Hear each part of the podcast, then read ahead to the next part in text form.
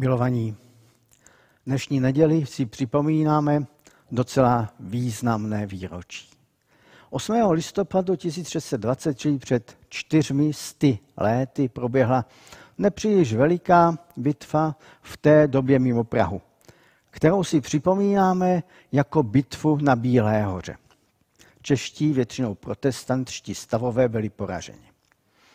Od té doby začaly pro protestanty v českých zemích těžké časy. Začalo masivní pronásledování a většina evangelické elity národa byla vyhnána ze země. Nastala takzvaná doba, doba temna. Historici se přou, zda se jednalo o úpadek ve všech oblastech života národa, ale není pochyb o tom, že tma a noc nastaly v duchovním dění. Národu Jana Husa, Jana Omose Komenského a hlavně národu Bible byla Bible upřena na mnoho let. Tma. A o tmě, byť v jiném kontextu, budeme také mluvit. Slovo určené pro dnešek tento význam má také. Proto toto kázání jsem nazval Na bílé hoře to nekončí. Takže milost vám a pokoj od Boha, Pána našeho a Pána Ježíše Krista. Čteme z prvního listu Apoštola Pavla tesalonickým zpátek kapitoly od prvního verše. Není nutné, bratři, psát vám něco o době a hodině. Sami přece dobře víte, že den páně přijde, jako přichází zloděj v noci. Až budou říkat, je pokoj, nic nehrozí, tu je náhle přepadne zhouba jako bolest rodičku a neuniknou. Vy však, bratři, nejste ve tmě, aby vás ten den mohl překvapit jako zloděj. Vy všichni jste synové světla a synové dne. Nepatříme noci ani temnotě. Nespěme tedy jako ostatní, nýbrž bděme a buďme střízliví. Ti, kdo spí, spí v noci. A kdo se opíjejí, opíjejí se v noci. My, však, kteří patříme dní, buďme střízliví, oblečme si víru a lásku jako pancíř a naděj na spásu jako přilbu. Vždyť Bůh nás neurčil k tomu, abychom propadli jeho hněvu, nýbrž abychom došli spásy skrze našeho Pána Ježíše Krista. On zemřel za nás, abychom my, ať živí či zemřeli, žili spolu, spolu s ním. Proto se navzájem povzbuzujte a buďte jeden druhému oporou, jak to činíte. Otče, chválím tě za tvé slovo a moc tě prosím, aby si nás Duchem Svatým do toho slova uvedl, aby si nám dovolil změnu, aby si nám dovolil to, abychom nově začali vnímat tvoje velké dílo v našich životech. Amen. Dopis Apoštola Pavla tesalonickým jako celek může být pro nás, kteří sloužíme v církvi, pro nás, křesťanské duchovní vedoucí, velmi aktuální. Čím to je? Pokud ho čteme, pozorně vnímáme, že je mimořádně osobní. První tři kapitoly, pokud budete mít čas, zvu vás k četbě, působí na mě, jako bych četl hlubokou duchovní milostnou korespondenci. Kdybychom autora dopisu osobně znali, snad bychom cítili i určitý ostych, pochybnost. Smím číst tento dopis? Smím vůbec číst taková milostná vyznání? Když čtu list tesalonickým, vnímám jej jako hymnus lásky pastora ke sboru. První tři kapitoly jsou plny krásných, povzbudivých a osobních slov. Vězeň píše svému milovanému zboru. Jedno z vyznání apoštola Pavla z tohoto dopisu můžeme s čistým svědomím číst jako prorocký vhled do naší koronadoby. Jako takové křesťanské korona zvolání. Ve dne, v noci, vroucně prosíme, abychom vás mohli spatřit polská skupina Golec Orchestra nahrála v této době píseň o touze po setkání. Dovolím si citovat. Přijde čas, přijde čas i spotkáme się wszyscy twarzą w twarz. Przyjdzie czas, przyjdzie czas i okaże się, czy coś przeciw masz. Przyjdzie czas, přijde čas, by nawiązać znów tę zerwaną nić, przyjdzie czas, przyjdzie czas, by z innymi blisko być, znowu blisko być. Ano, člověk by nejraději do ticha home office, přímo do mdlobné, neživé obrazovky počítače zařval. Chci potkávat lidi. Toužím po setkání s milovanými zborovníky, sourozenci v Kristu. Stýská se mi po nich. Mám plné zuby hledění do monitoru. Chci moje milované v pánu vidět konečně ve formátu 3D. Máte podobné touhy? V dopise apoštola Pavla Tesalonickým se třikrát setkáváme se stejnou větou. Toužili jsme po vás. Přiznám se, že je to i moje dnešní touha a věřím, že v tom nejsem sám. Celý tento text lze podle mě vnímat jako dopis křesťanské touhy, vyznání. Toužíme po vás. Zeptám, zeptáte-li se ale pravidelného čtenaře Bible, o čem listy tesaloničanům pojednávají, nejspíš dostanete odpověď jinou. Za klíčový motiv by mnozí, a zcela správně, označili druhý příchod, návrat Pána Ježíše Krista pro církev na zemi.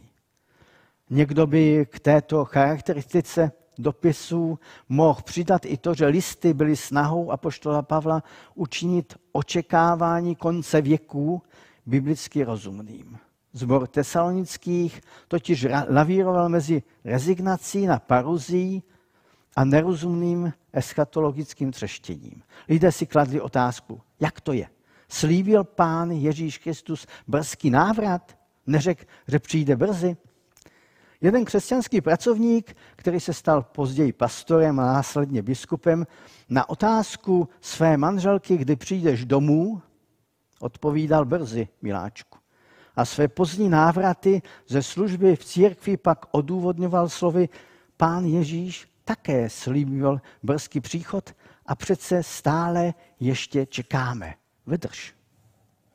Onen duchovní jednou přišel domů hodně po půlnoci a nenapadlo ho nic lepšího, než že si s manželkou udělá legraci. Zacloumal svou spícím ženou, manželkou a říká, parozie, vstávej, všichni jsou pryč. Pán Ježíš přišel po svoji církev. Manželka ani neotevřela oči a říká, ani se nedivím, že tě tu nechali. Přesněji, ani se nedivím, že tě tu nechali. Jen se otočila na druhý bok a spala dál. Vraťme se ale zpět k teologii, k našemu textu, konkrétně k jeho první větě. Není nutné, bratři, psát vám něco o době a hodině. V ekumenickém překladu čteme o době a hodině, v latině se uvádí temporibus et momentis, tempa, časy a momenty, v jazyce originálu v řečtině chronos a kairos. A poštol Pavel nepovažoval za nutné rozepisovat se nějak zásadně o čase chronos, jehož plynutí sledujeme na stránkách kalendáře a na hodinkách třeba, ani o příhodném čase kairos, kde je třeba využít tady a teď. My se ale u času přesto na chviličku zastavíme. Možná si to běžně neuvědomujeme, ale můžeme na něj nahlížet několika způsoby. Čas lze vnímat jako cyklus, jako střídání období koloběh zrození, růstu, uvadání a smrti. Jeho cykly vidíme ve světě přírody i ve světě lidí. Lidé na vesnici mají zažítý koloběh sedby, růstu a žně. Cyklický čas ale vnímáme také v pravidelných slavnostech. Vánoce, Velikonoce, Nový rok. Časové mezníky najdeme v občanském, školním i církevním roce. Po konci vždy následuje nový začátek a vše se znovu opakuje. Existuje ale také lineární čas, čas jako neúprosný sled příčin a následků. Z takového pohledu je dnešní stav výsledkem toho, co se stalo co se událo v minulosti. Dobře se učil, proto se dostal na kvalitní školu, vystudoval si, dostal si slušnou práci, máš tomu odpovídající plat, získal si atraktivní, krásnou manželku a zemřel star asi dnů. Je to logické. Čas lze vnímat také jako posloupnost událostí, mezi kterými neexistuje žádný vztah. Tomu úhlu pohledu u nás často odpovídá výuka dějepisu na školách. Kladné zhodnocení získá ten, kdo si zapamatuje datum a jméno děcivé. Narodil se, zvítězil, zemřel, žádný vztah mezi věcma. Čas byl v minulosti nezřídka vnímán jako kulisa pro oslavu krále anebo vojevůdce a všechny události takto v čase legitimizovali vládnoucí. A moderní historikové se na dějinné události snaží dívat obyčejného, očima obyčejného člověka. V Polsku třeba očima zvyklého Jana Kovalského, v Česku očima Jana Nováka a v Oldřihodském sboru by to byl nějaký obyčejný kaleta, třeba z Těšína. Už není důležité pouze to, co udělal Napoleon, nyní je podstatné a zajímavé i to, co dělal a jak se cítil jeho obyčejný voják v první linii. A co biblický čas? Ten je na rozdíl od toho všeho, co jsem řekl před chvílí, arénou, v níž se odehrává veliké drama mezi Bohem, lidstvem a satanem. Scénář, věříme, je už napsán. Pojetí času jako kolbiště dobra a zla dominuje v událostech od Genesis až po zjevení. V Bibli se setkáváme taky s cyklickým časem v podobě starozákonních svátků a pravidelnosti přírody. Písmo rovněž reflektuje historické události. To jsou ale pouze chronost a kairos. Věčný smysl všeho je ještě jinde. Lidé se od nepaměti snažili pochopit čas a jeho smysl. A poštol Pavel ale tvrdí, že o době a hodině příliš mluvit netřeba. Proč? Tento zápas se dostane do finále. Přijde den páně. Jednou to přijde. To je konec a zároveň, a zároveň absolutně nový začátek. Čas spěje ke svému cíli. A u cílové pásky stojí náš Pán Ježíš Kristus. Jak má ale naše čekání onen čas před koncem věku vypadat? O době a hodině není třeba dlouze spekulovat. Je přece mimo vaši, naši kontrolu. Nemůžeme si nařídit budík a na mobilu třeba s vhodným, vhodným vyhláněním ovládnout tím chronos i kairos čas a předpokládat, že máme vyhráno. Když jsem mýval jako budík nastavený hlas kohouta. Kuropění. Stoprocentně to budilo manželku. Ta pokaždé hledala něco, čím by kohouta usmrtila. Pokaždé, když nastalo moje kuropění, řekla rituální a nepříliš křesťanské zabígo. Ale pokud jde o den páně, takhle to prostě nefunguje. Nemůžeme si nařídit budík na den páně. Stejně jako to nezvládneme v případě loupežného přepadení. Těžko zavoláme zloději. Víte, pane zloději, zloději, nerad by vás obtěžoval, ale chtěl bych být připraven a vhodně ustrojen na váš příchod. Kdy vás mám očekávat? Pavel, apoštol Pavel, tento docela vtipný obraz zloděje používá, aby nám objasnil, že spekulace a výpočty po každé selžou. Dá se žít tak, abychom byli stále připraveni? V našem textu se setkáváme s opozicí světla a tmy, dne a noci. Máme žít jako synové světla a dne. A ne jako synové temnoty a noci.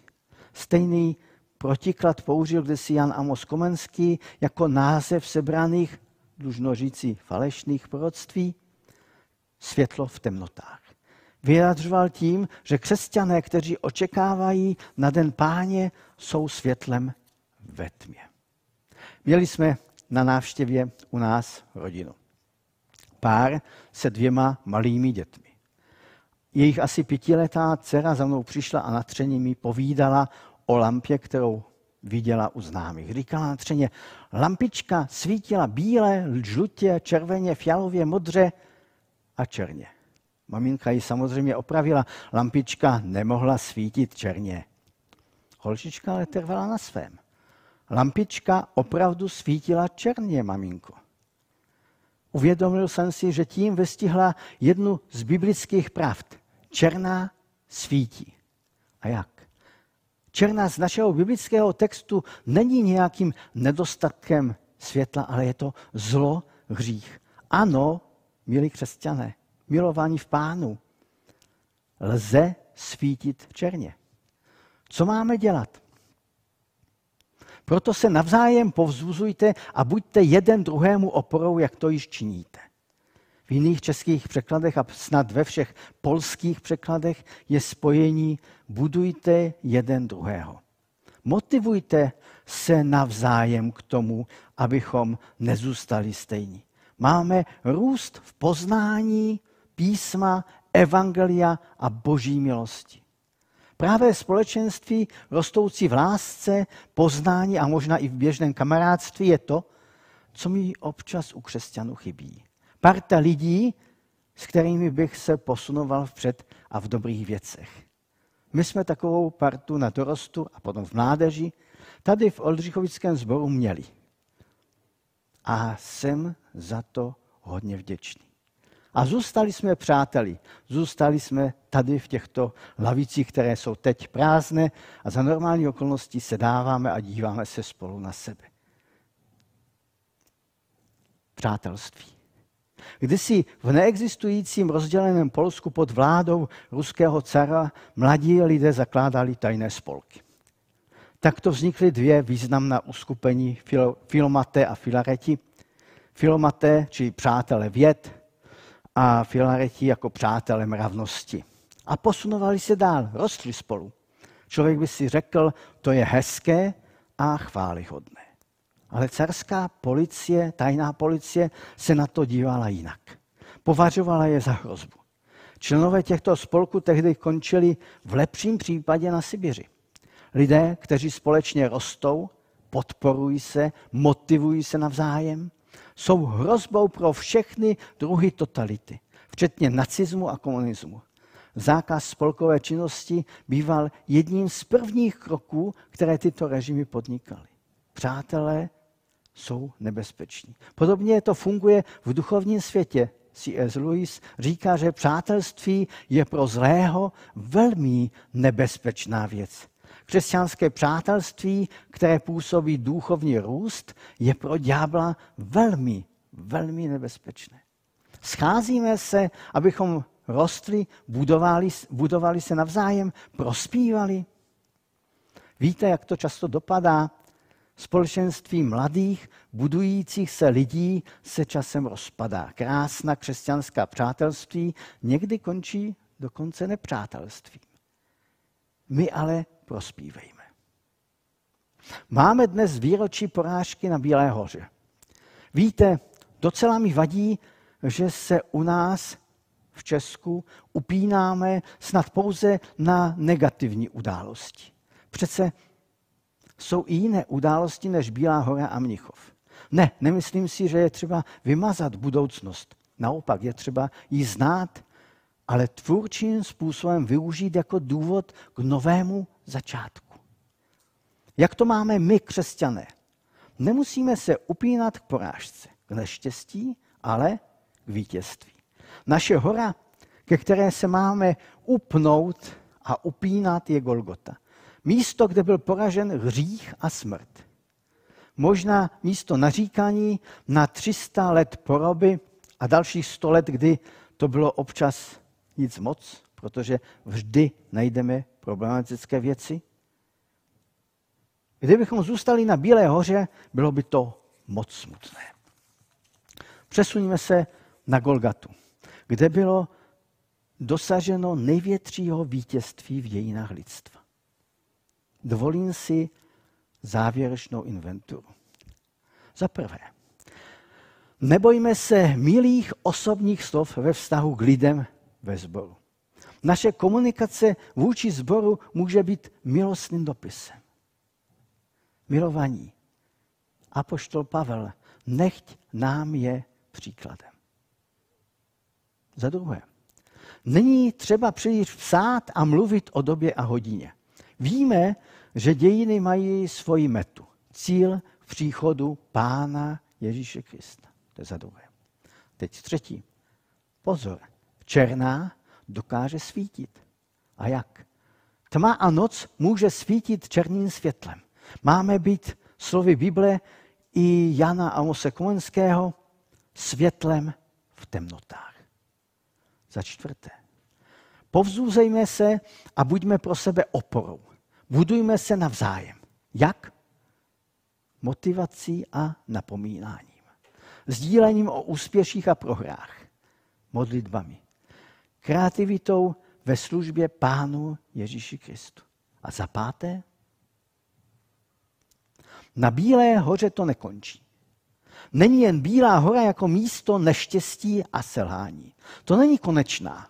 Ani pro národ, ani pro nás osobně. Je tady Golgota, místo Kristova a potažmo našeho vítězství. Dnešní výročí tak může být dnem vděčnosti za svobodu, žít a vyznávat biblické křesťanství. Může to být oslava vděčnosti za spasení. Připomenutí vděčnosti za spasení. Může to být den vděčnosti za spasení. Budeme se modlit. Otče, chválím tě za to, že jsi nám dal tvé slovo, tak bohaté slovo a moc tě prosím, abychom byli lidmi, kteří se nebojí milých osobních slov. Děkuji ti za to, že máme touhu po setkání a moc tě prosím, aby ta touha po setkání, osobním setkání byla naplněna. Dej taky, pane, ať naše křesťanství svítí. Ať nesvítíme černě, tmou. Ať naše životy nejsou tmou, ale světlem. Nauč nás taky, Otče, povzbuzovat. Ať to umíme. Ať jsme podobní i v tomto, jako apoštol Pavel, který uměl povzbuzovat lidi k tomu, aby žili s tebou. A především, Otče, chválím tě za to, že jsi nám dal ve svém synu Ježíši Kristu Golgotu. Ti, děkuji ti za nový začátek na tomto místě, za vítězství, za odpuštění a za spasení. Pánu Ježíši Kristu. Amen.